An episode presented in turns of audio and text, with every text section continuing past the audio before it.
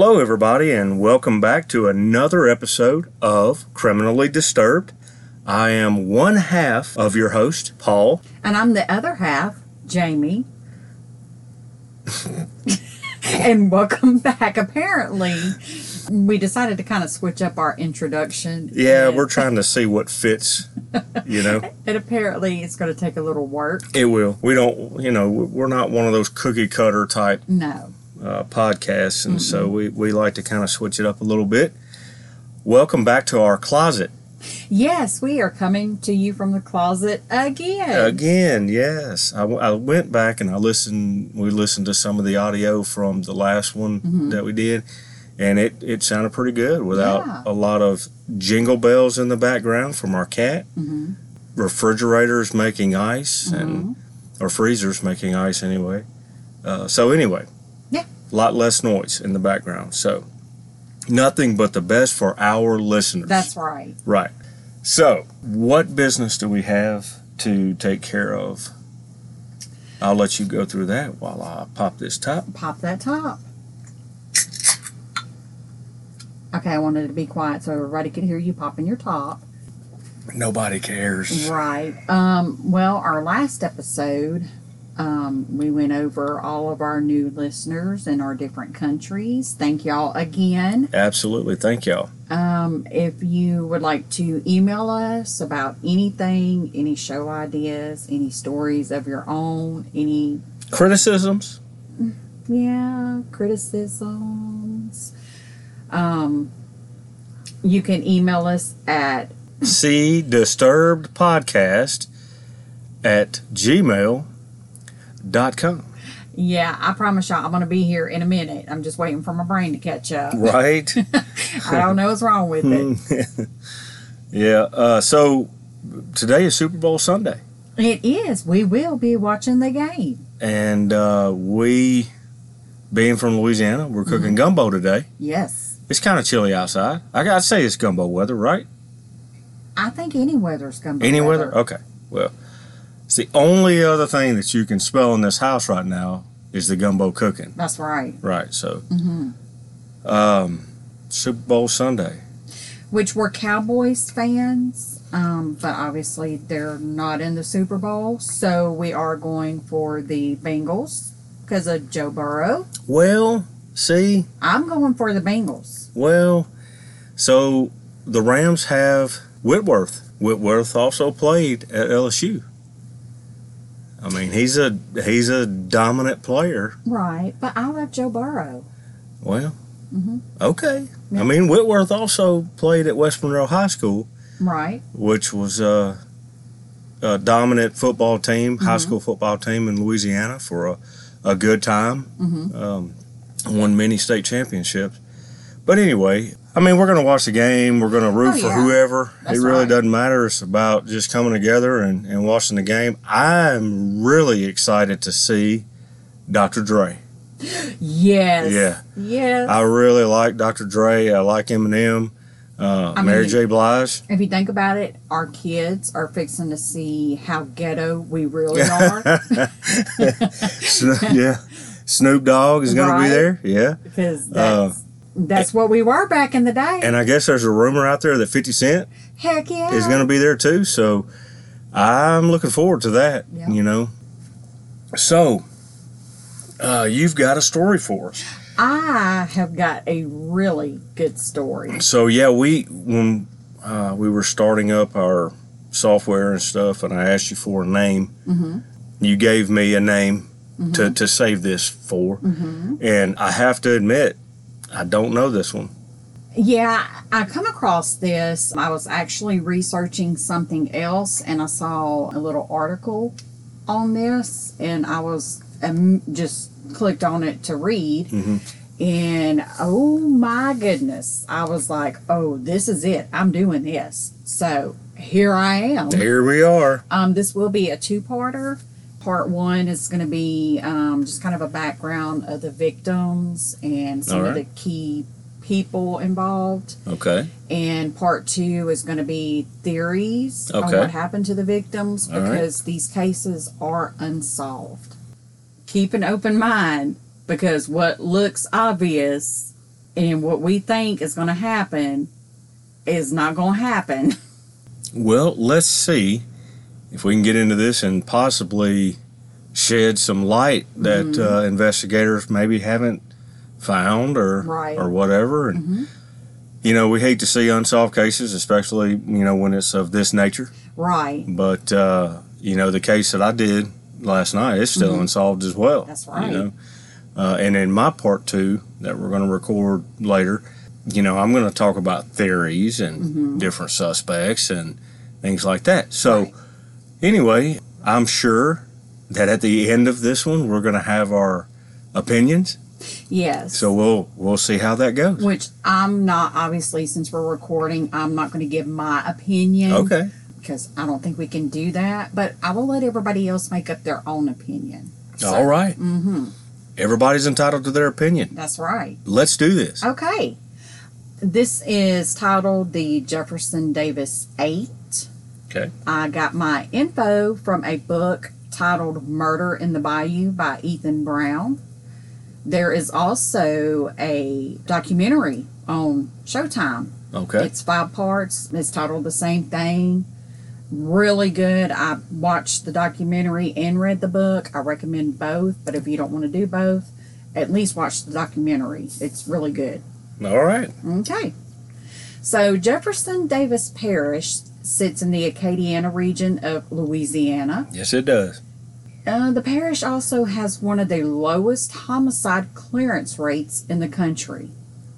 Okay. Yeah. The national rate is 64%. Jefferson Davis's rate is less than 7%. Wow. That's not good. No, it's not. The city of Jennings is located in Jefferson Davis Parish. And I know we have um, Louisiana listeners on here, um, but for those of y'all that don't know and are not from Louisiana, Louisiana does not have counties. Right. So when I refer to parishes, that's our equivalent of counties. Right. Okay. So for the 19th and much of the 20th centuries, Jennings residents found employment in blue collar working class industries, which was farming, oil, and textile plants In Jefferson Davis Parish? in the city of Jennings. In Jennings, yeah. Um, a handful of the elites of the town controlled most of the local commerce, which I think this probably happens in like a lot of small towns. Mhm. A set of train tracks runs through the heart of town and it separates the town. The north side of the tracks is the home to lawyers, judges, district attorneys, businessmen, Okay. whereas the south side is the working class. And like the elites from the town, they see the south side as the wrong side of the tracks. hmm So, in basically, just to kind of point out, you're talking about Jennings, Mhm. and that is kind of really halfway in between Lake Charles and Lafayette. Yeah. Okay. All right. Jennings also sits along the 400 mile stretch of I 10 that connects Houston to New Orleans. Yeah. This route is favored by marijuana and cocaine traffickers. Yes, there's a lot of activity on that road. hmm It's popular opinion that sheriffs in Louisiana don't really have any oversight. They don't answer to anyone except for the voters because, I mean, they're elected by voters and they usually stay in as long as voters keep voting them in and they keep running. hmm And usually in smaller towns, people like to be in the sheriff's favor. Like, Be on their side. right. Okay. yeah, like to be friends. And of course, usually this is kind of how the smaller political structures work. Kind of like I'm your friend, you're my friend. We'll You scratch my back, I'll Yes, scratch yours. Yeah, we'll take care of each other. Well, the role of sheriff is usually kind of seen as a king and a king maker. The sheriff's the king, and he can make his friends or anybody in his pocket king makers, which kind of yields, well, it does yield to corruption. Oh yeah. Yeah. And Jefferson Davis Parish is not exempt from this. Okay. Mm-hmm. From 1980 to 1992, the sheriff in Jefferson Davis Parish was uh, Dallas Cormier. Okay. At the time, I 10 was beginning to emerge as the popular drug trafficking route. Yeah. Cormier's office instituted a drug interdiction program. They had a drug sniffing dog that he was a black German shepherd named Armin. So while this drug interdiction program was instituted, the parish was avoided at all cost by the drug traffickers. They would actually hand out maps with directions for people to actually drive around the parish Wow. when they were transporting. Okay. In 1992, Sheriff Ricky Edwards is elected. And y'all are going to learn about Ricky Okay. in this episode. And I have a feeling nobody is going to like him. Oh, okay. Ricky did not have a law enforcement background. He was a personal properties supervisor for the parish assessor. Hmm. He also didn't hide his disdain for the South Side. He dismantled the drug interdiction program. So wha- he didn't have any law enforcement No. background at all. No, and I'm, I'm How in the hell did he get elected? that's what I said when I read that. I was like, what? And it's going to become obvious. I'd like to see his campaign. True. You know what I mean? He must have had some good backing. Well, uh, yeah. Yeah. Because, you know, you got to have some kind of legal platform that you're running on, some kind of law enforcement platform. I, yeah, I would think. Yeah. I don't know. That's kind of crazy. I know. So he dismantled the drug interdiction program. Mhm. He told Armin's handler, remember the drug dog? Yeah. Jimmy Horner was his handler, that Horner could buy Armin or they would kill him. Ooh. So Horner did purchase Armin for ten thousand. But I mean, if if they were just planning on killing him, why didn't they just give Armin to the ha- handler? Right? Why did he have to buy him for ten thousand? Right? Unless that money went right in somebody's pocket. Well, I'm saying. I'm throwing that out there. One of the big controversies that happened after Edwards was elected, the deputies would disregard probable cause during traffic stops, Uh-huh. and probable cause is a constitutional prerequisite for any search. Right. So what would happen is deputies would target motorists that had out of state license plates and they would unlawfully seize the motorist's cash. And the reason why is because under Louisiana law there's a actually a drug forfeiture law where citizens who had their assets seized, which would be the cash that the officers were taking, but if they remain uncharged, which obviously the people they were pulling over, they weren't charging with anything, but they were still taking their cash, the person that was pulled over had the burden of proving their innocence and having to pay the highest bond in the nation to get their assets, which is their money that was taken from them, returned. What? So they would have to fuck? pay a bond to get their money back, which would probably the bond was anywhere I think it was from ten percent up to twenty five hundred dollars, whichever was highest. Uh, I mean, So if this cop took a hundred dollars from you, you would have to pay either ten percent of that hundred dollars up to twenty five hundred dollars, and it was whichever amount was highest, which would be the twenty five hundred dollars. what the hell? right? What the hell? I have never heard of this. So they and I haven't either, obviously. But I mean, I'm sitting here and I'm thinking, okay, so if I'm got Texas plates Mhm. and I'm rolling through, you know, this uh, Jefferson Davis Parish, Mhm. which is you know Jennings, you know that that area right there, and I get pulled over, Mhm. and I've got my family in the car. Mhm. We've got the kids. We've got, you know, cash on hand to pay for gas and things like this. They can just take it, Mm-hmm. even if they can't find any drugs or any evidence of Mm-hmm. Or paraphernalia or anything. They're just going to take my cash. Right, because it said even if you were uncharged with anything, you would still have to prove your innocence in order to get your assets returned. So But- you had to prove you were innocent. But yeah, but but what I'm getting at, and I know that you, I know that you said this, but a law enforcement officer agency cannot seize anything without probable cause. Right. Without evidence of a crime or probable cause that a crime has been made or- Right. or, done. You know, hmm but you said that they're ignoring. Yes. Okay, so Mhm. please tell me there were lawsuits in this. I'm getting to that. Golly, this is ooh. Okay. I'm just setting the tone for what we're fixing to be dealing with. What? Yeah, I, and I know. You know how I am when it comes to you know I, I abide by the law. Right. However, when the laws are broken by the very people that are to enforce the laws, Right. that infuriates me Exactly. because these people are given a power. And when they break the laws that they are supposed to enforce, Right. even when, and more specifically, when they go against constitutional rights, Right.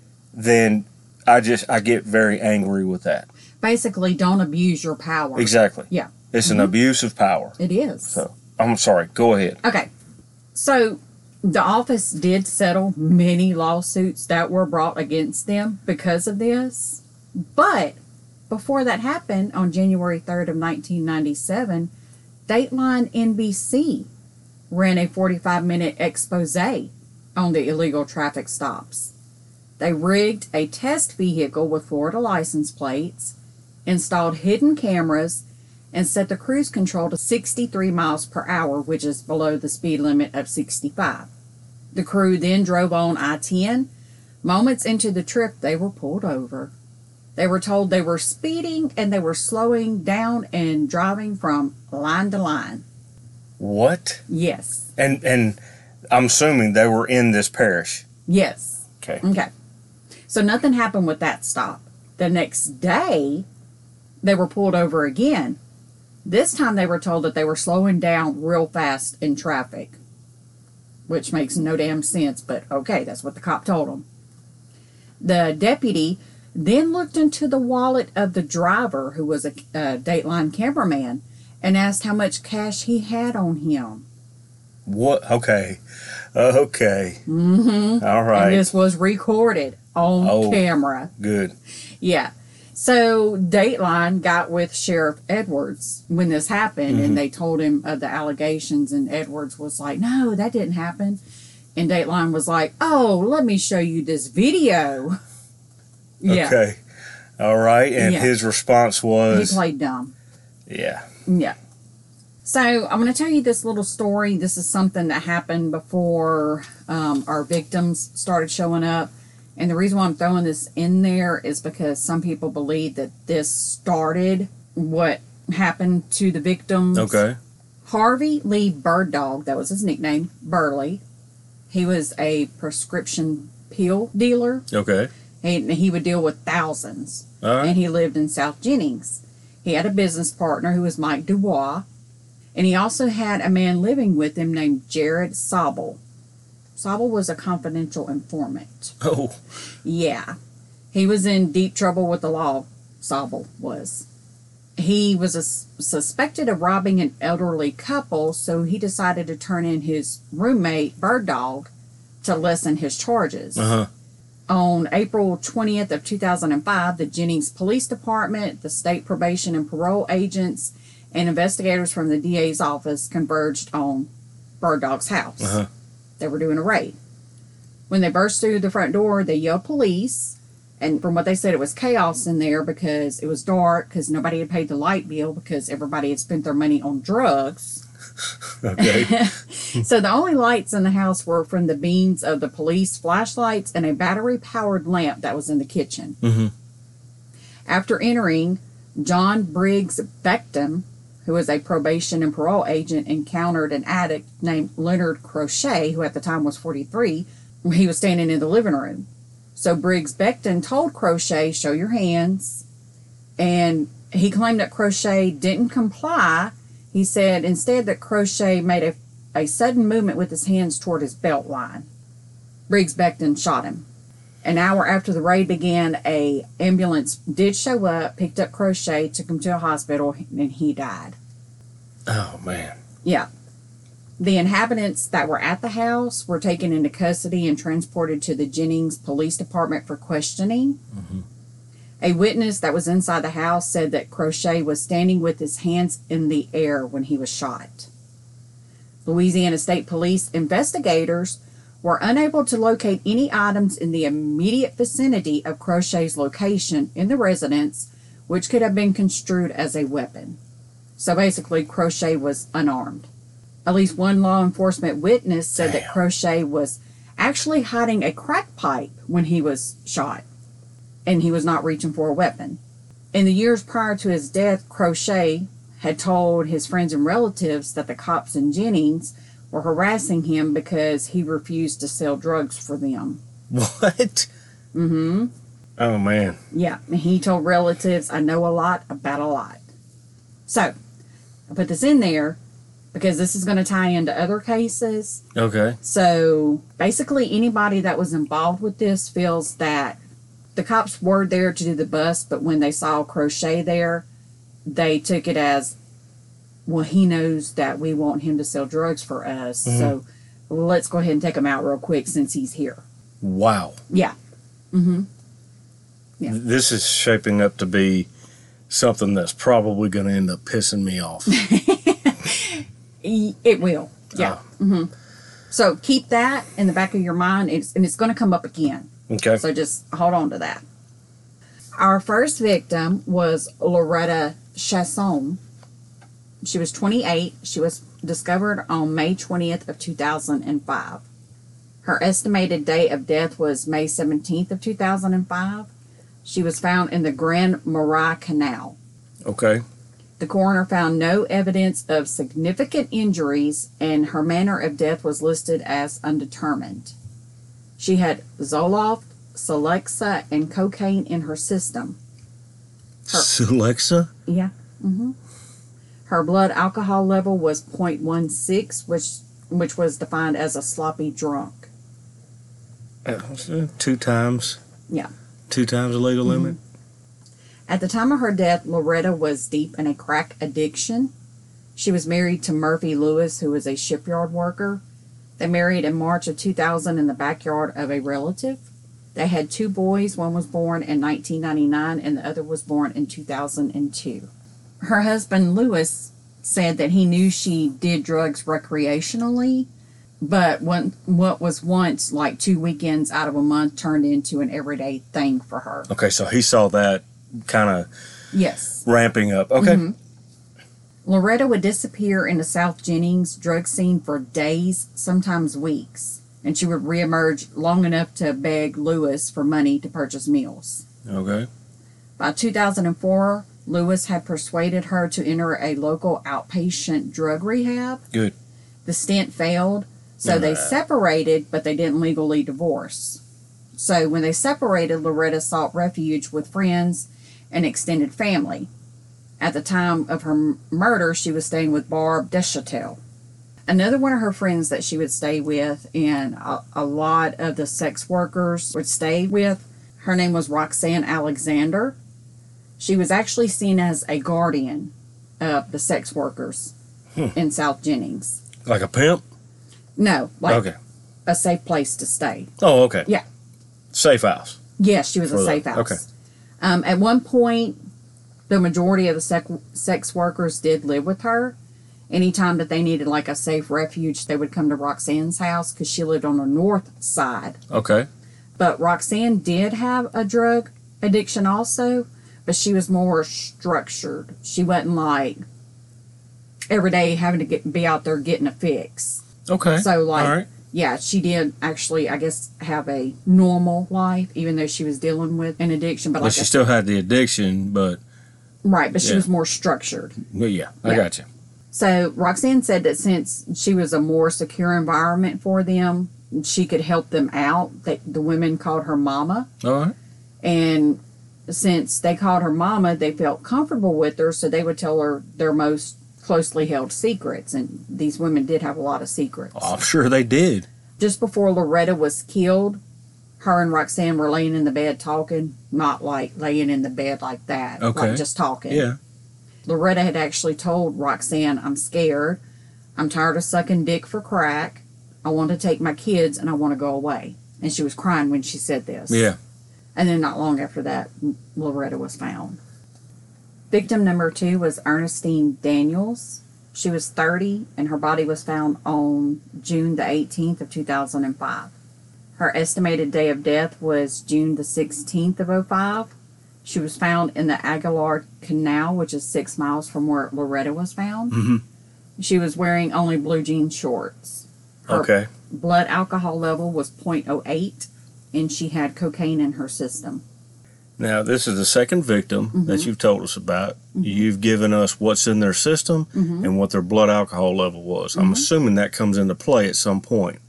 I don't think it does, but I'm just trying to, you know, tell Okay. give everybody details. Oh, okay. I got Yeah. you. All right. Her death was ruled a homicide. She had three incised wounds to her neck. Incised wounds, That's what it said. incisions. Yeah, but it said Okay. incised. Okay. She had three cuts apro- across the front of her neck. That's what I would think when you say incised. Mm-hmm. That's probably the legal term, I guess. Mm-hmm. And I was just trying to think of what incised meant. I guess it would be like an incision. Mhm. Okay. She had bruises on her left hand and post-mortem injuries from marine predators. Okay. So critters.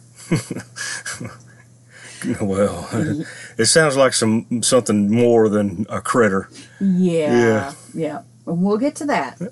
Oh, really? Yeah. Oh, Ernestine was a devoted churchgoer. She attended the Greater First Apostolic Church.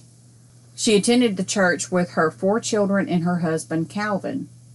Ernestine's downward spiral began when her marriage to Calvin dissolved. Okay. After that, she left the church, she lost her home, and she moved in with a violent, drug addicted boyfriend and began hustling the streets of South Jennings. Okay. She was last seen alive on June the 16th of 05. She was searching for potential clients near Renshaw, which is a tiny street off of South Main Street. Okay. After she had sex with one client, Ernestine was walking along the strip searching for a man named Larry West. And she was searching for him because during the spring, she would crash at his house, and next door to his house was an abandoned house, and she would do sex work out of the abandoned house. Oh, I see. Mm-hmm. So she was mainly looking for Larry for a place to crash. Sure. Yeah. So that night, she actually did have sex with Byron Chad Jones. And while her and, and Jones were occupied, his friend, Lawrence Nixon, was waiting for his turn. Okay. Yeah, and it's not clear if Ernestine ever had sex with Nixon, um, but they do know that she did have sex with Jones that night. Okay. And that was the last time she was seen. Victim number three was Kristen Lopez. She was 21. Her- Young. I know. Wow. Her body was found on March 18th of 2007. Seven. That's two years. A fisherman reported a body flowing in the Petitjean Canal on the outskirts of Jennings. Man, these fucking fishermen are busy as hell. The victim was naked except for a gold ring and a white sock with red hearts. Her estimated day of death was March the 6th of 07. The coroner's office ruled her cause of death undetermined and noted that the body was significantly decomposed. There were no obvious injuries, no scalp injuries, no facial or rib fractures, but instead she did have horseshoe shaped puncture wounds consistent with the frontal jaws of alligators. Which is Yeah. would probably be very common. Right. Her Okay. blood alcohol level was 0.06 and she had cocaine and soma in her system. Soma? Mm-hmm. The sleeping medicine? Yeah. Yeah. Wow. Investigators confirmed her identity by the tattoo on her lower right leg. So keep that in mind. Okay. Kristen was intellectually disabled and received an SSI check every month. She grew up in Jennings and she participated in the Special Olympics events in Baton Rouge. This is when she was younger. I'm giving you her backstory. Okay. Yeah. She had little support from her parents. Her mother struggled with drugs, and her father was a regular at the Boudreaux Inn. And I'm going to tell you about the Boudreaux Inn here in a little bit. Oh, please do. Yes. Between the ages of 8 and 10, Kristen lived with her grandmother Nancy, In her preteen years, she actually was returned to her parents and was placed in what her mother dubbed a slow learning class in school. hmm Okay. When she was 13, she was sexually assaulted by a 35 year old man. I don't know whatever became of that. That was just put out there, so we're seeing what kind of life she had.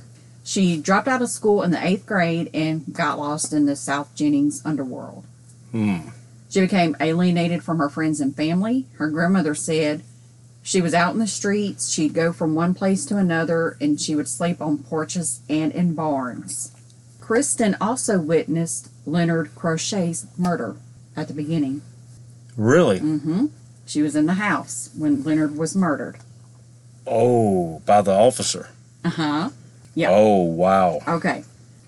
Tracy Chaisson, Mhm. a fellow sex worker, was the last person to see Kristen alive. Mhm. On March the 5th, they were at a house on Frank Street. The house served as a base for sex and drugs in South Jennings. Tracy had begged Kristen to go home because they had been partying for days, and Tracy felt that the Frank Street house was not safe. Tracy left, but she left Kristen there. Yeah. Okay. When a week passed with no word from Kristen, Tracy got worried, so on March the 15th, she called Kristen's mother, Melissa Daigle. Melissa went and picked up Tracy, and they went to the police station where they filed a missing person report. After they filed that report, Kristen's body was discovered three days later. Whoa. hmm Okay. Victim number four is Whitney Dubois. She was 26. Her body was found on May the 12th of 2007. Her estimated day of death was May 11th of 2007. She was found near the intersection of Earl Duhan and Bobby Rhodes. I guess Bobby was just Bobby. I was thinking it was two two names, but I guess not. And Bobby Rhodes, sorry. She was fully naked except for a brown and white elastic band on her wrist. There was also an earring found on the ground at the crime scene. Her blood alcohol level was 0.42, and she had cocaine and Xanax in her system. Her manner of death was undetermined. Whoa. Right? Whitney struggled with drug addiction and she had a troubled background. Her mother, Luella, abandoned her and her two older siblings, Cody and Taylor, when Whitney was six months old. Okay. Yep. Ellery and Dorothy Dubois of Jennings learned through a friend about the children being ava- abandoned, so they offered to temporarily take care of Whitney and her o- two older city, her two older siblings were placed in foster homes. So Whitney actually stayed with the Dubois family until she was two. And then one day, out of the blue, her mother Luella popped back in town and said, "Hey, want my child back." Okay. Social services didn't agree with Luella getting Whitney back. But at the time, Whitney's mother was dating an, a cop from Jennings who knew the judge personally. Oh. So the judge ruled that all three of the kids could be returned to their mother, even though she still had a drug and alcohol problem. So, mother gets Whitney and her other two kids back. The Dubois family didn't hear from them again for two years. Luella called one day out of the blue, says she was in a bind and she needed money. So the Dubois family drove straight to Stephenville, Texas, because that's where Luella was. Okay. The family actually wanted to take all three of the kids back with them, but Luella would only allow them to take Whitney, who's now four. So while they were there, the Dubois family purchased a vehicle for Luella. They went and bought groceries, filled her cabinets with food, and they left Luella some cash so that way she could take care of Taylor and Cody since she went and let the Dubois family take them too also. So these people went all out. They did. Mm-hmm. Whitney's biological father was actually serving life in prison for murdering a police officer, Damn. but he willingly signed over his parental rights to the Dubois family. Mhm. Luella wouldn't sign over her parental rights, so the Dubois family really had no legal authority to keep Whitney. Mhm. So basically, it was anytime Luella was like, giving my child back," they had to give her back. Sure. So this happened. That's sad. That is Right. so sad. So this happened. She would be in and out of the Dubois home for the next few years. Ugh. Her older sister Taylor remembers that Luella had eight husbands. Holy shit. Right. And these these are tales of what happened when the kids were actually with Luella. One of the husbands actually handcuffed Taylor when she was seven to a water pipe outside as a form of punishment. What? Uh, right? Her brother Cody received so many beatings that he suffers from scar tissue and cyst on the back of his brain today. Oh my God. At one time, Cody was actually caught trying to steal from a store.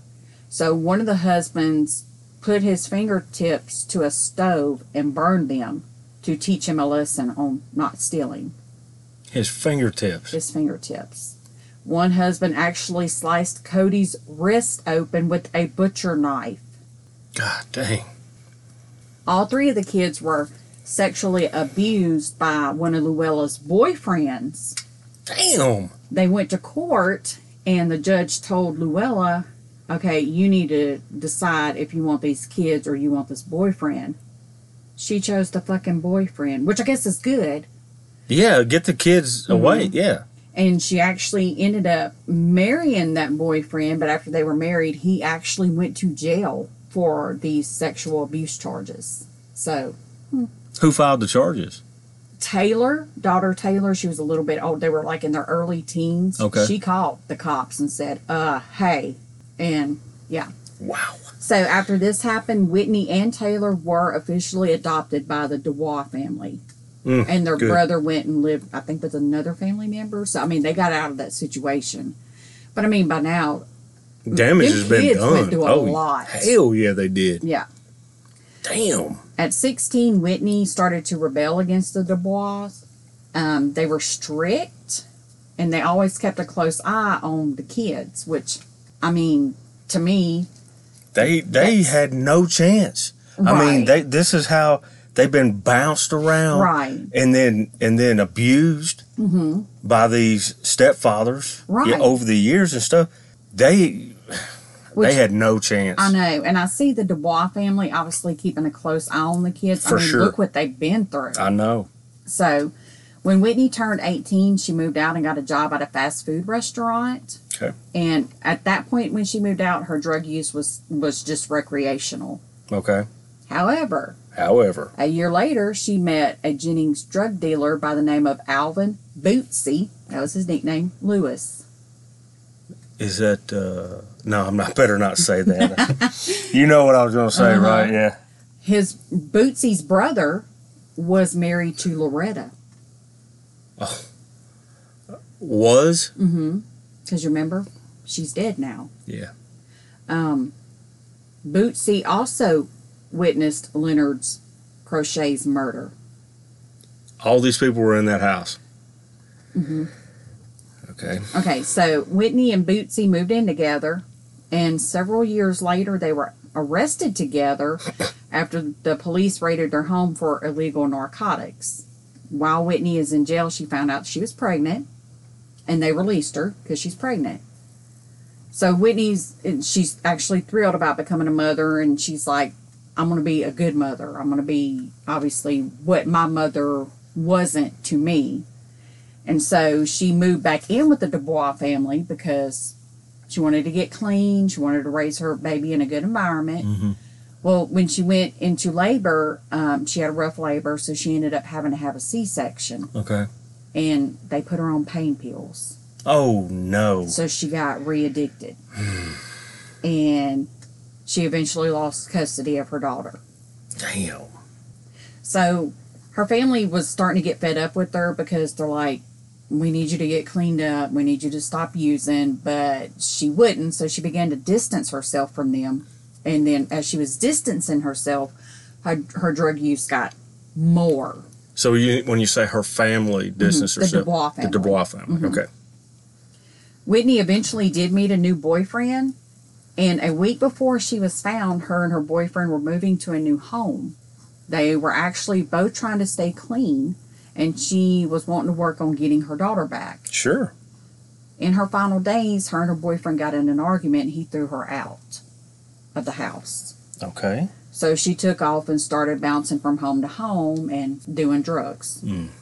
In the early morning hours of uh, May 11th of 07, she stopped by by her older brother Mike Dubois' home. He was an, actually a child of the Dubois, and he was uh, 20 years older than Whitney. Um, but he he still considered himself her brother. Yeah. So she wanted to stay with Mike, but Mike didn't want her to stay there because she was stealing and you know doing whatever she could do, steal stuff. I guess to go sell for drugs. Okay. So they started arguing. The day after her body was actually found was Mother's Day. Mm. And her family remembers that her daughter was actually five when she died, had made Whitney a card at school, and was looking for her mom because she wanted to give her mom that card. So they actually had to tell her daughter Oh. what happened. Well, they didn't tell her what happened, but they told her that her mother went to heaven to be with Jesus. Mm. Horrible, Oh yeah. horrible. God. Our next victim is Laconia Muggy. She went by Muggy Okay. Brown. She was 23. She was found on May the 29th of 2008. Okay. So a year later. Yep. Her estimated day of death was May the 27th of 2008. She was found on Rocca Road, which is east of Highway 102. This road leads to the police shooting range. Oh. She was fully clothed when she was found. Her blood alcohol level was 0.04 and she had cocaine in her system. Ooh. She had multiple stab wounds to her head and her neck, three cuts behind her right ear, and approximately seven cuts across the front of her neck. Ooh. Seven cuts. hmm My goodness. Muggy is the only victim whose body was found by a law enforcement officer. Oh. Mm-hmm. She was found at 2 a.m. in the morning, and it also appeared obvious that whoever left her body on the gravel road knew it would be discovered quickly, and that the person who left her there had some general knowledge of how to destroy forensic evidence because her body was doused with bleach. Oh. Okay. Mm-hmm. Muggy's mother, Gloria, was in prison when Muggy was a baby, so she was raised by her grandmother, Bessie. Okay. Muggy did have a son, but she wasn't sure who the father was. Muggy had a boyfriend that she fought with constantly, and hmm. it would sometimes be physically. On May the 24th of 2008, her boyfriend Stymie, that's her boyfriend's nickname, Okay. was partying at the Budget Inn Oh yeah, the Yeah. budget is. when hustler Irvin Big Mac Edwards kicked in the door. Big Mac was furious because he had just been robbed of $3,000. Oh shit.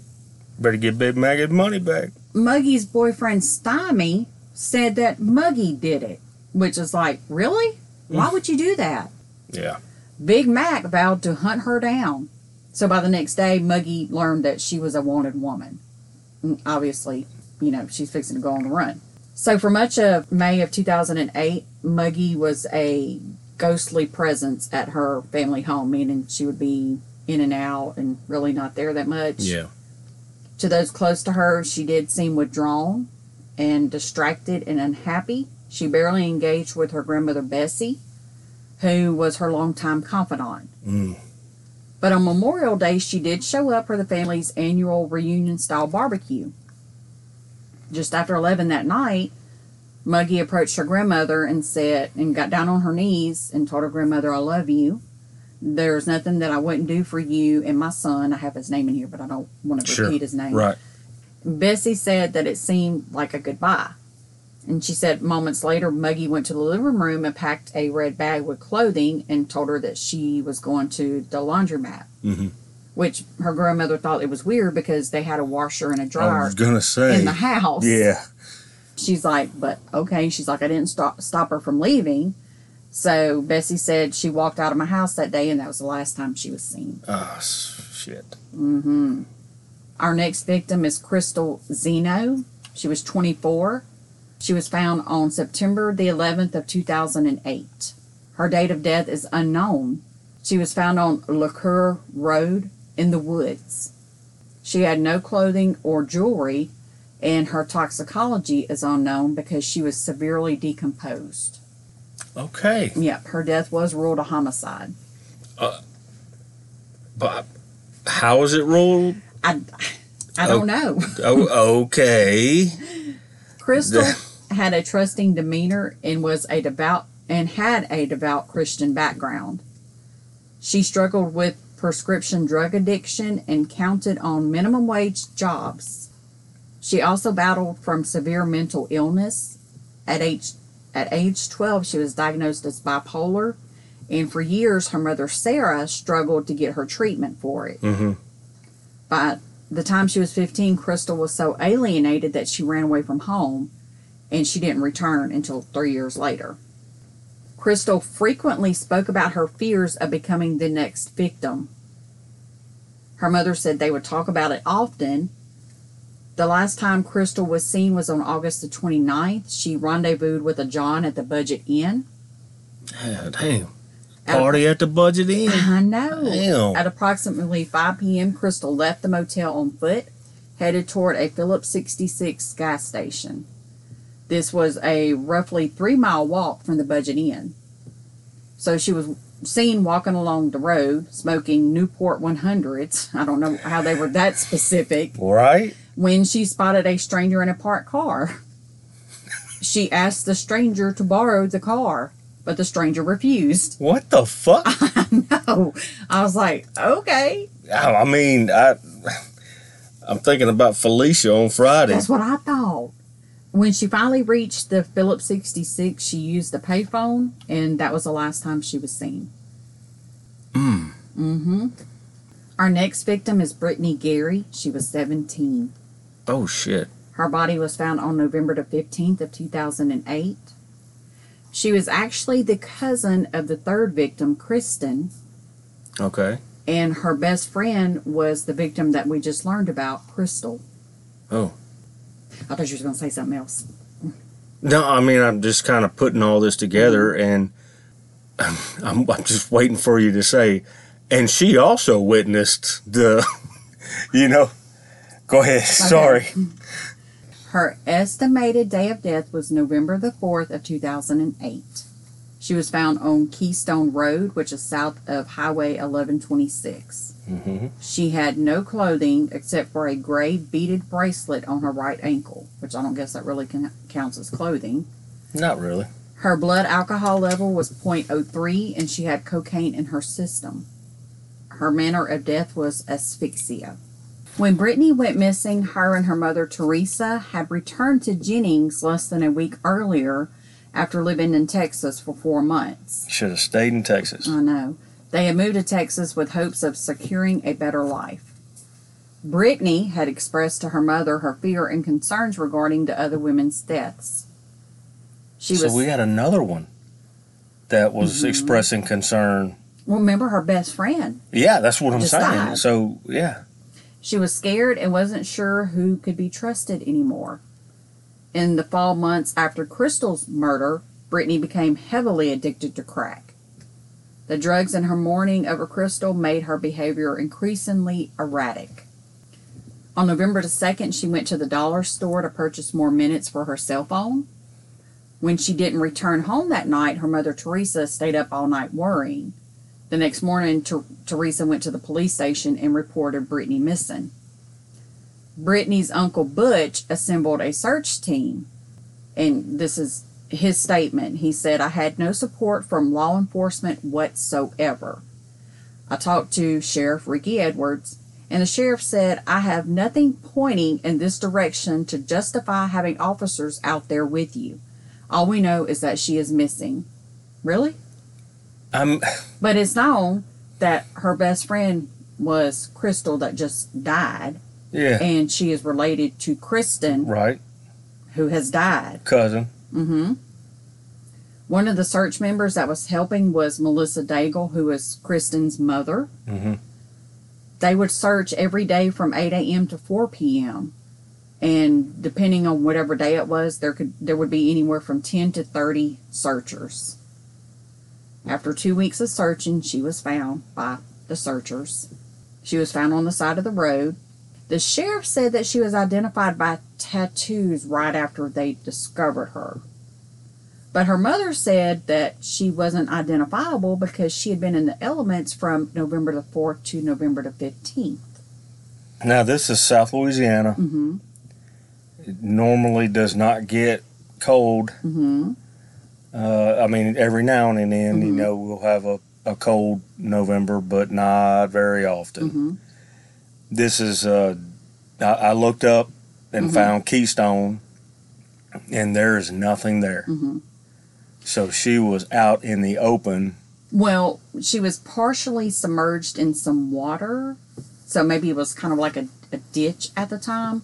And the reason why I say this is because her sister um, was actually there as they were pulling out the body. Her sister said like half of the hair was gone from this body. Okay. So at the time, the family was still like, we don't know, but the sheriff was like, oh yeah, this is her. Okay. So these fields hmm that are on Keystone Road hmm look like farming fields. Right. Okay. hmm There are man made waterways Okay.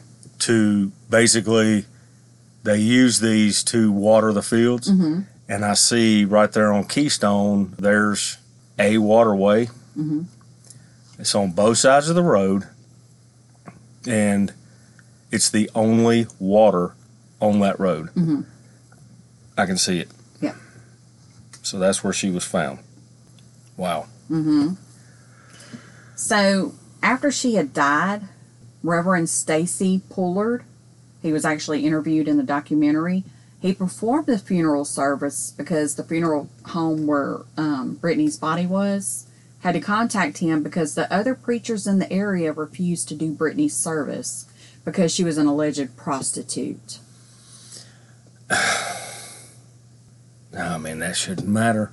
It should not matter. You know? So, and like I said in the documentary, he did an interview and he was pissed because he was like, "How can y'all? How can y'all be like this? This is a child, you know. No matter Yeah. what she did." right.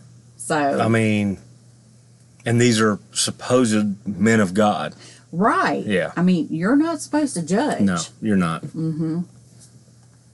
In December of 2008, a multi agency investigative team, which was called MATE, M A I T, it, it was composed of federal, state, and local law enforcement. They were formed to investigate the unsolved sex worker slayings because now we got seven. Mm-hmm. It should have been clear to the sheriff's office that the victims were linked by either blood relatives, by their sex work, or the places that they had lived together. Sure. So on December the 18th of 2008, in front of the courthouse in Jennings, Sheriff Edwards said that he couldn't connect the killings.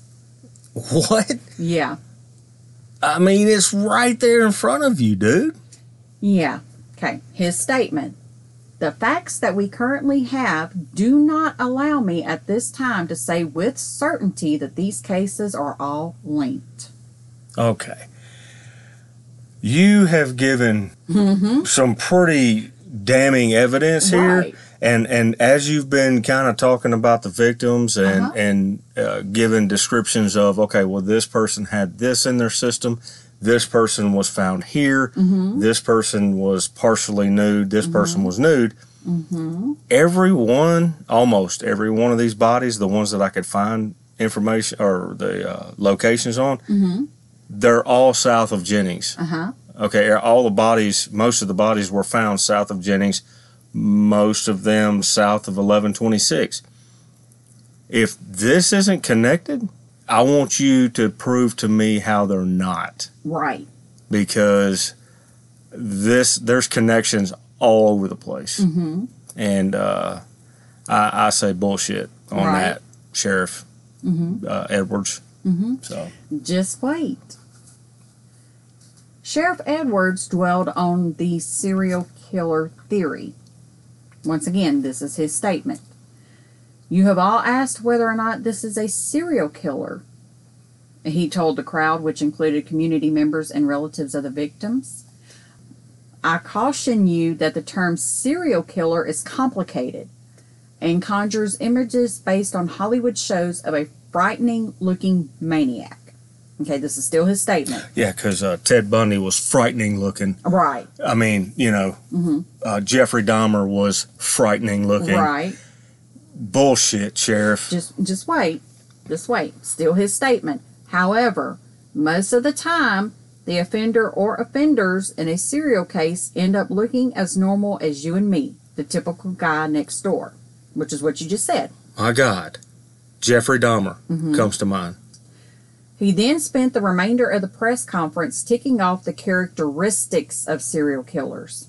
Once again, this is his words. And this is a guy that was elected Uh-huh. with no prior mm-hmm. law enforcement mm-hmm. experience whatsoever. And mm-hmm. he's going to sit here and try to profile Uh huh. a kill. What Right. the fuck, dude? I mean, you and I have more experience with this Right. than. Oh, shit. Okay, so he he's ticking off the characteristics of serial killers. Okay, this is his words. Do you know someone who is superficially glib and charming, self confident, appears non threatening initially, physically strong, not to be confused with someone who works out every day at the gym, frequents the area where the girls go missing from, quick to anger, especially if rejected, lures girls with alcohol and drugs, may have a formal criminal record involving assaultive behavior with a knife and may include burglary, may not necessarily have a violent criminal history. That's, that's what he said. That, that was his description. Mm. His description of what? A serial killer Uh, uh, I mean, made okay, no sense. it made no sense. Made no sense. Mm-hmm. At the press conference, reporters as well as friends and family of the victims voiced their skepticism and frustration. Okay, so let's go through your list here. Mm-hmm. Okay, do you know somebody who is charming? Okay, Mm-hmm. I can think of several. Ted Bundy. Jeffrey Dahmer.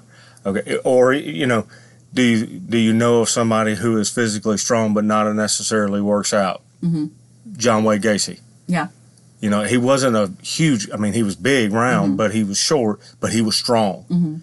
You know, um, I mean, he just did. He just like go through evidence of other cases and put these these things on a list and Maybe so. Okay, here's my rebuttal to what Mm-hmm. he's saying. Okay, I said earlier that it doesn't make sense. No, it makes sense. Mm-hmm. He's asking the crowd, "Do you know this person, or do you know this? Do you see anybody with these?" No, sheriff. Do you Right. see these characteristics in anybody that you know? Right. Because you're supposed to be doing this investigation. Mm-hmm. Right. That's what I'm saying. It's, this makes no sense that he's putting this out there because he's supposed to be the one looking for this. Yeah. Mm-hmm. And why the hell would you say all of this in a press conference that's on the news Mm-hmm. where whoever this is, he's probably going to see it and be like, right. oh shit, he's on to me. Right. I got to get out of here. uh huh.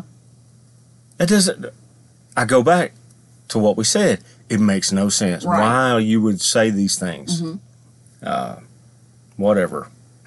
Mhm. This is really starting to piss me off. Uh huh. Okay.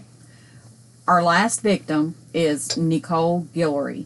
She was 26 and she was found on August the 19th of 2009. Hmm. Her estimated day of death was August the 17th of 09. She was found off of I-10 between mile markers 73 and 74. She was found by roadway workers. Holy shit. Yeah. That is much different Right. than uh, I mean, because that is way north of Jennings. right?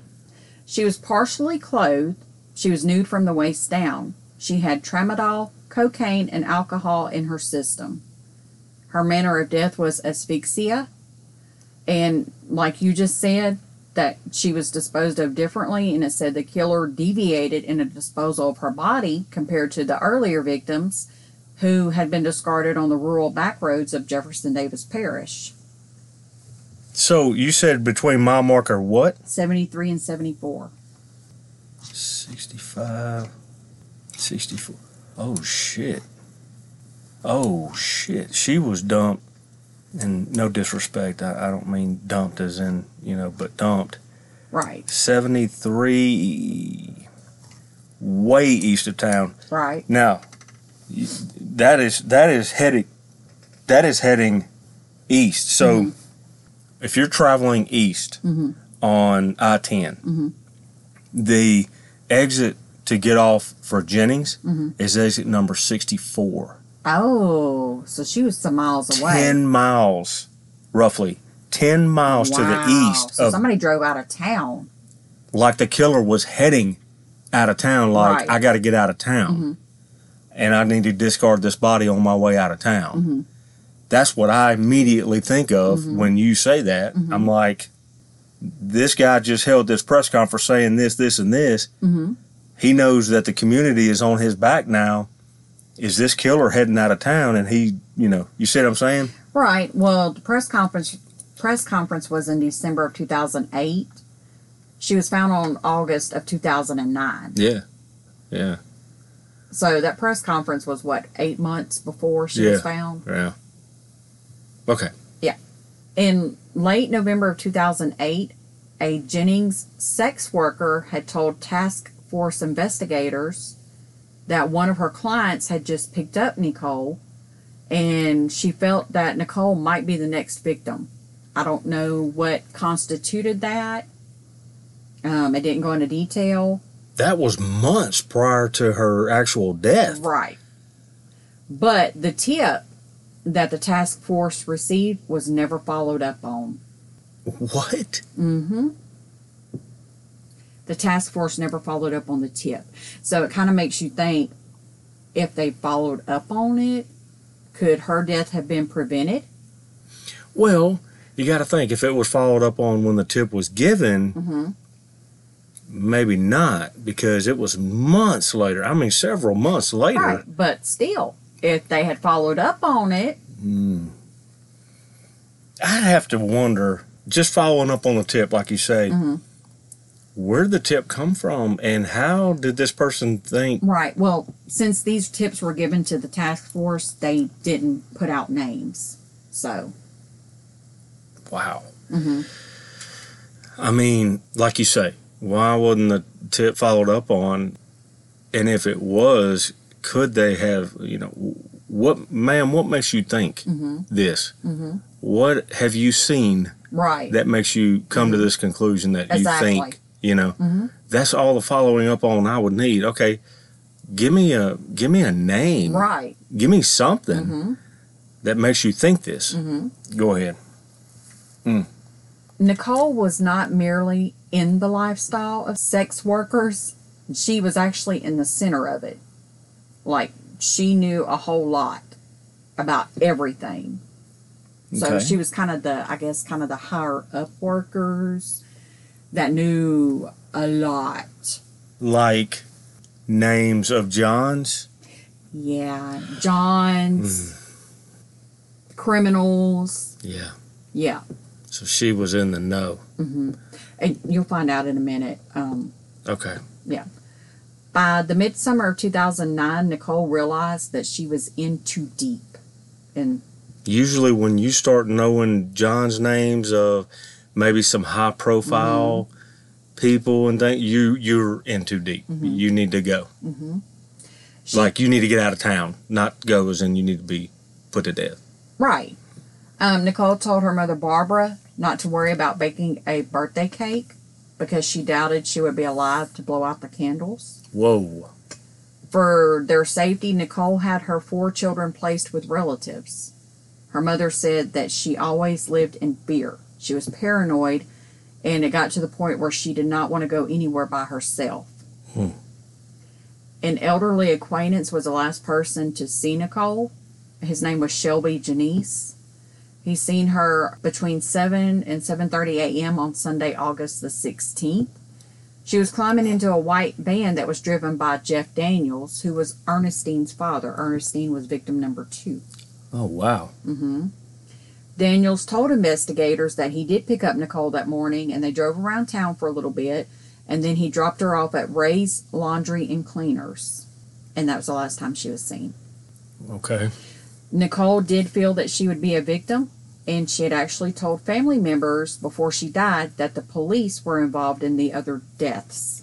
Whoa. Mm-hmm. So she did know. Mm-hmm. Oh my goodness. Mm-hmm. Okay.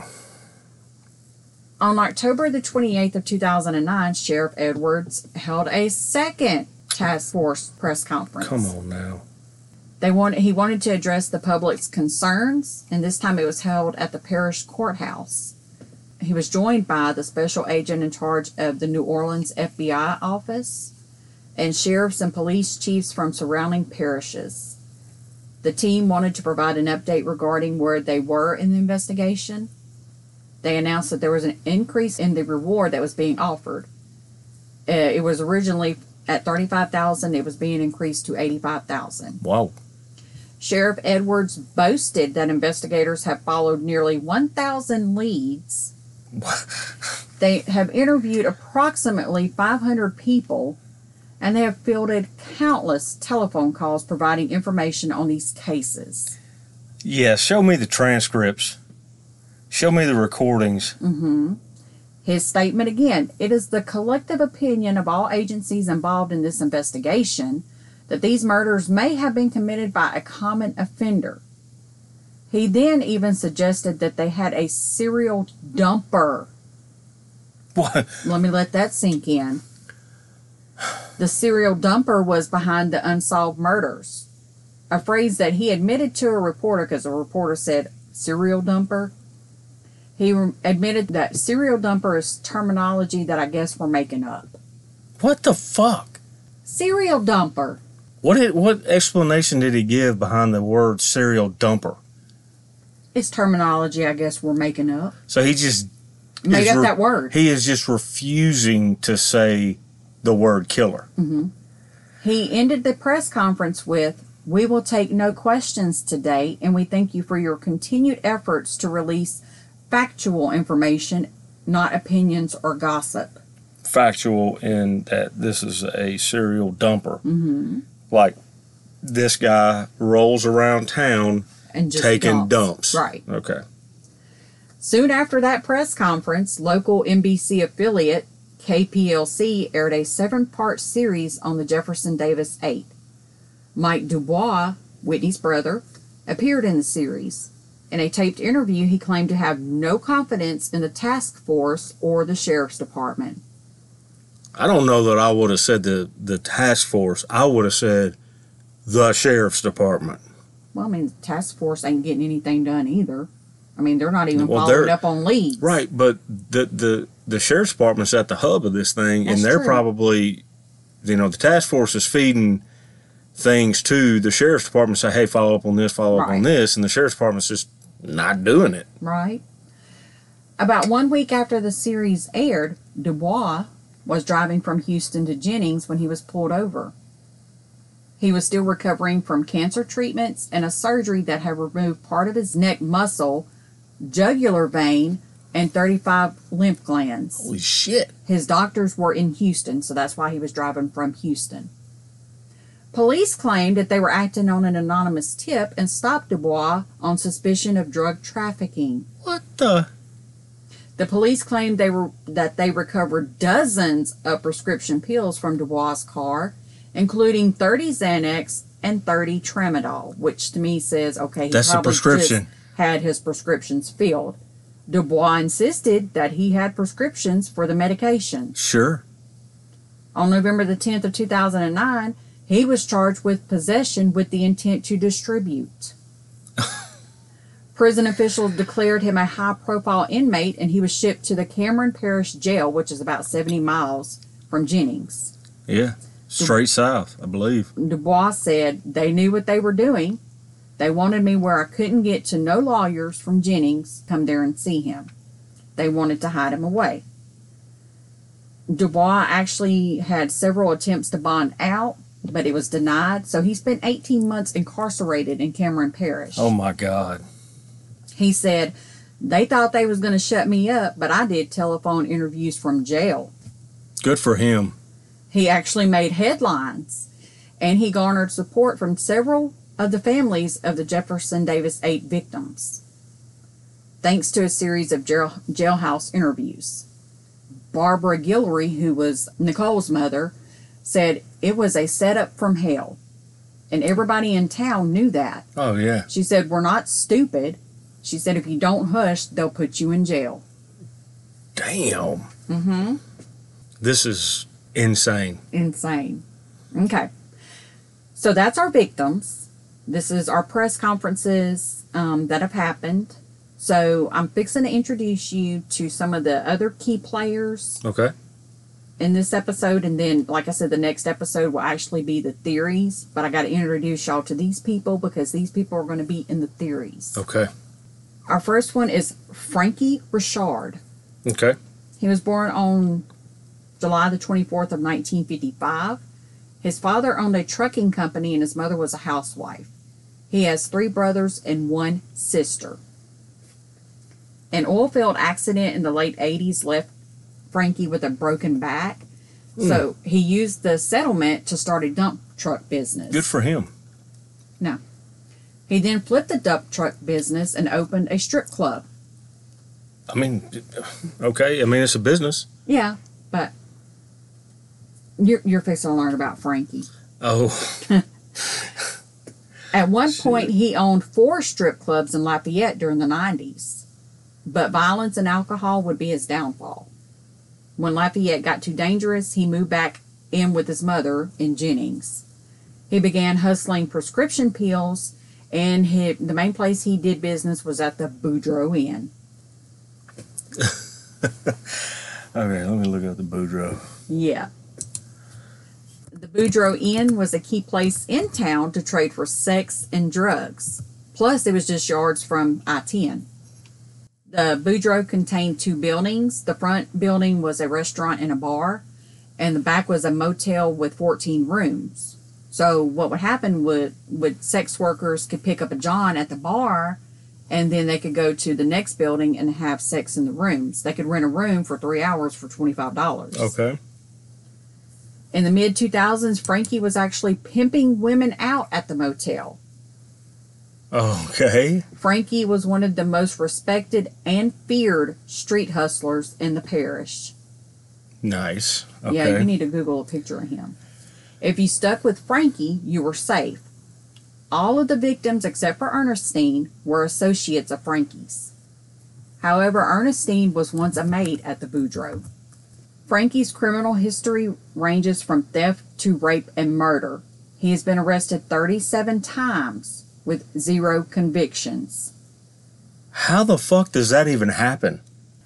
The conclusion is that the police fear what Frankie knows about their misconduct. So therefore he's not convicted. Also, his relationships with the police extend to the highest ranks of the task force. Oh my god. Frankie was actually issued a key to the task force office. Multiple witnesses watched Frankie let himself in both day and night. Holy shit.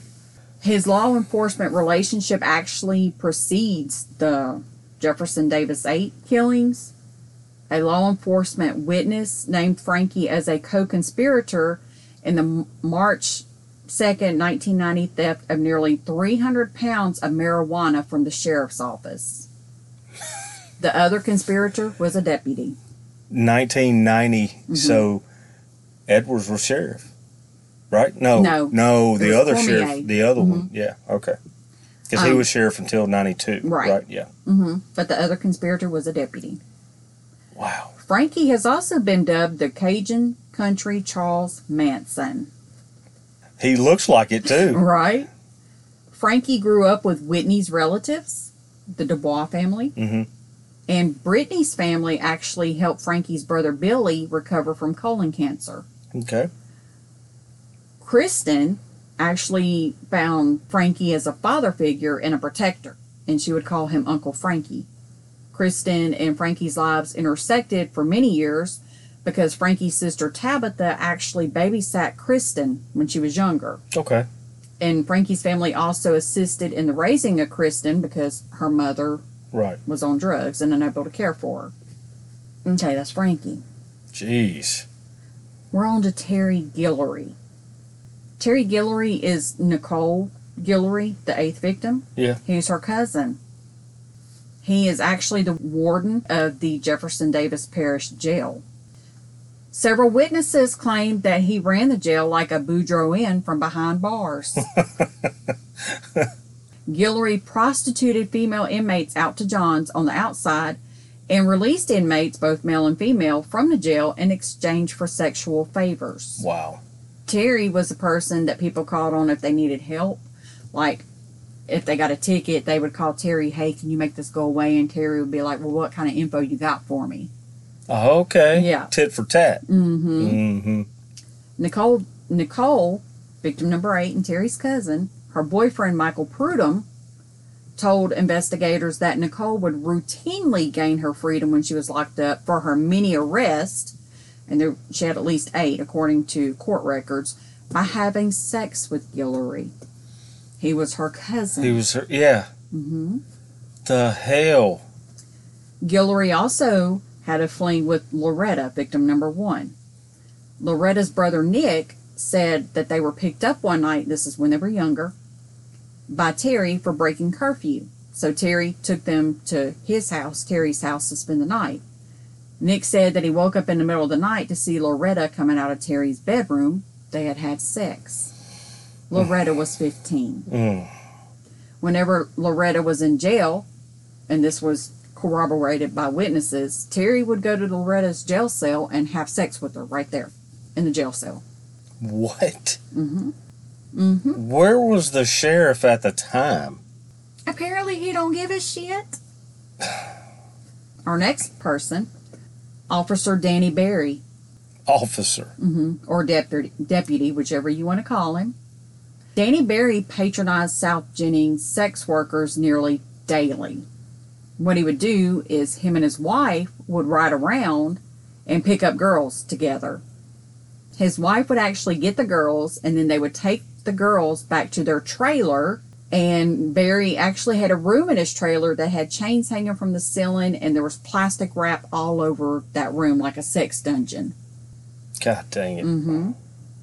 If the trailer's a rockin', You're right. don't come a knockin'. And on Barry, he actually, I'm going to give y'all a little spoiler alert. Um, the task force actually had nine different people implicate him in some of the murders. So his name was Witness? brought up nine times. Witnesses, Mhm. I'm assuming. Yeah, Nine times. Nine times. Mhm. And another little, I'm going to give you another little tidbit. When you find out how the investigators handled him, you're going to be pissed. mm-hmm. Jeez. So, another little interesting fact the Boudreaux Inn, Which is no longer, by which is no longer. So, it had long been said by sex workers and law enforcement that the Boudreaux Inn was operated by politically powerful men. So, the author of this book, who was also a um, investigative reporter, started digging so he found the lease for the Boudreaux Inn, and the Boudreaux Inn, the lease was signed by a Martin P. Guillory, who went by Big G. Okay. Guillory was a field representative for Louisiana Congressman Charles Boustany, or Boustany. I'm trying to remember his commercials because I remember his commercials. Boustany ran his campaign based on conservative family values. Bel- hmm God dang. Big G has a phone number in Boustany's office on Capitol Hill, and he makes public appearances on behalf of Boustany. In October of 2013, Big G attended a groundbreaking ceremony for an oil field manufacturing facility in Boustany's stead. Big G is also connected to former Louisiana Governor Bobby Jindal. Oh, shit. In 2008, Jindal appointed Big G to the Louisiana State Parks and Recreation Commission. Oh, my God. A sex worker who had been interrogated by the task force said that Boustany was a well regarded client of Loretta, Kristen, and Muggy. All said that he was a good trick. He would be at the inn and he had money and he had the dope. Okay. I have to ask. Why Jennings? I don't know. Why Jennings? Of all places. Okay, so you're halfway in between Lake Charles and Lafayette. Congressmen, Mhm. they're they're out of Baton Rouge. Mhm. You know, so why Jennings? Because It's a it's a fly on the map. I I, mean, it's nothing. Well, okay. Less chance for you to get caught. And then your guy that works for you, Big G. he's not Corrupt gonna sheriff. He's not going to rat you out. So, in the fall of 2012, a witness contacted the task force to pass along information that Boustany uh, engaged in sexual activity with, with at least one of the victims.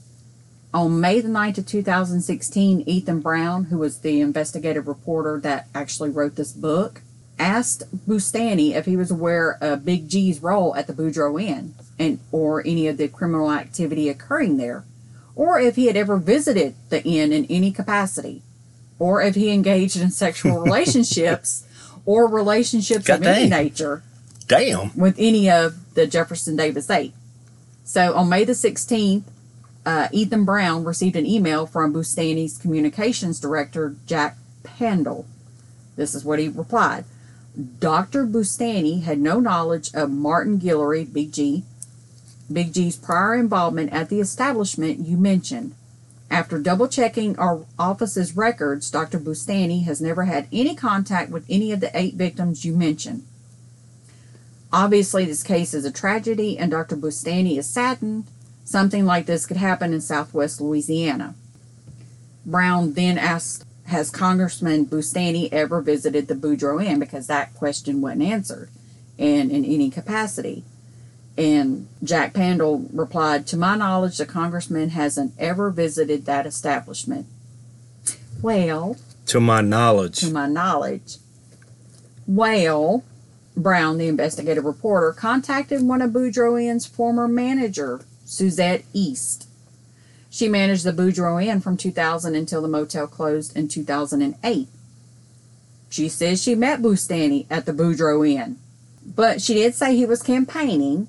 He had met a lot of people, he talked and he answered a lot of their questions, and he didn't stay long because he was campaigning from town to town that day. Now, I want to throw out if you were campaigning from town to town and you were in Jennings, why would you be At the Boudreaux. at the Boudreaux? Why would you not be like a library or a town hall or somewhere on the north side of town where the rich people and all that well, are? actually, okay, so the Boudreaux Inn was near I 10, Uh-huh. which is on the very north, high north side of Mm-hmm. Jennings. Why would you campaign there? Because I, I for one don't, thing- I don't know because, like I said, this is on the north side of Jennings, but it's Mm-hmm. on the south side of I ten. It's right there. It was right there by I 10 Mhm. So, you know, maybe he was running through town and stopping, and that's the first thing off the interstate. okay, Maybe. with the way Boudreaux, Bou- bleh, Boudreaux Inn is known in town, I mean, it's known as a whorehouse. Well, the sheriff, any reputable sheriff, would have said no. Do not go there. that and Big G would have said, Yeah. "Hey man, you don't want to come," because Big G knew Yeah. it was a whorehouse. So Yeah. why would you stop it? I mean, that first looks. of all, it looks like a rundown strip club. Right. Is what it looks like. because my thing is, yeah, I mean, I know you're campaigning, but the people that are there, and I'm not downing these people, but they're there for their sex and their drugs. They don't give a shit about what this congressman is coming to tell them. Oh, they they probably at the time did not even care about voting or, or Right, anything like saying. that. So They it's like they don't. Wow, wow. I mean, this is. Yeah. mm. Okay. So I put this in there. Um, Boost and I'm, saying this Boostani and Big G. There's no evidence that they are actually connected to any of the murders, but I'm putting I put this in there because j- just to kind of show that the kind of people that these women have Yeah. relationships with. I mean, it even went up to politicians. So, So- okay. So again, I have to ask, why Jennings? And and and I'm sure that something is going to come out in part 2 Mhm. where that kind of points me in the direction. But at the same time, it's like, was there any benefit other than you probably had the sheriff in your pocket? That's where I'm going with that. Right. you know, that Mhm. you can get away with this here because the sheriff is your guy, Right. you know. hmm Uh, that's the only thing I can come up with. Right. So, Okay. One last thing. On July 25th of 2007, Harvey Bird Dog Burley, I don't know if you remember him Mhm. from the beginning of the story, Mhm. a family member discovered that he had been stabbed to death inside his home. And he was a witness to the Leonard Crochet killing because it was at his home. hmm. The family member said when she tried to get in the door, she noticed blood. And to this day, his murder remains unsolved. But before he died, Bird Dog had told friends that he had gathered crucial intel inside the Jefferson Davis 8 slayings. Mike Dubois, who is Whitney's brother, said just before he was killed, he told me, I'm close to finding out who killed your sister. Oh shit. And he said, I almost got everything I need. And then he was murdered.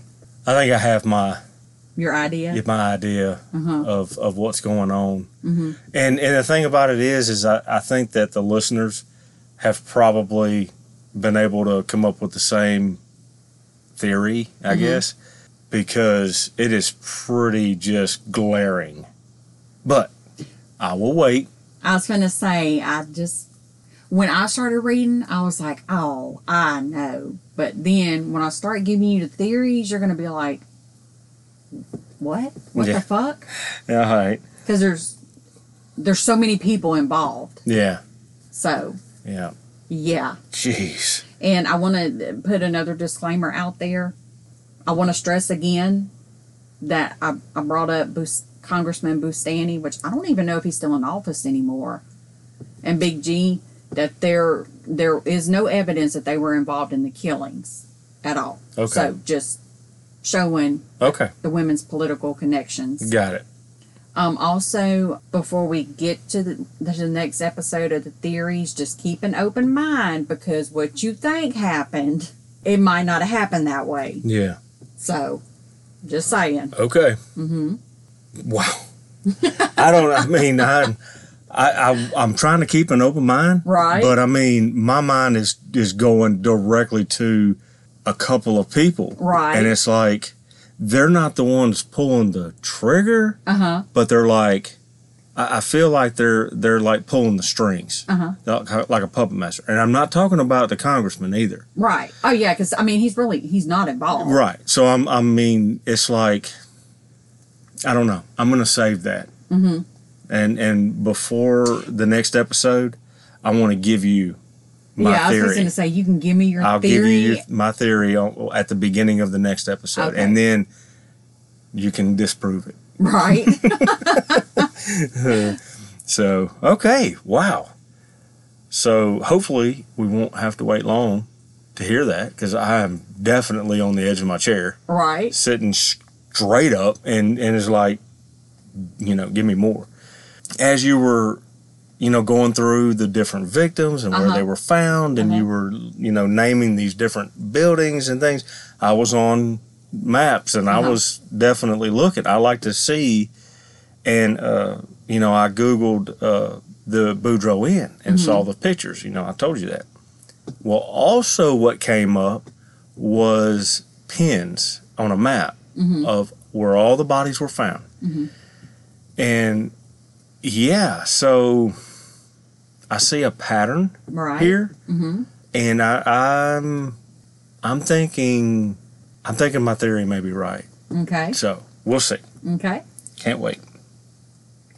Wow. well, look, we're gonna go ahead and end this uh, episode until the next episode. But I'm gonna just I'm gonna just end this episode like this. If you're not sitting on the edge of your chair, sitting straight up, and trying to put theories together to try to solve this unsolved case that has happened very recently, by the mm-hmm. way, then you may be a criminally disturbed serial dumper. so, see you guys in the next episode. Bye.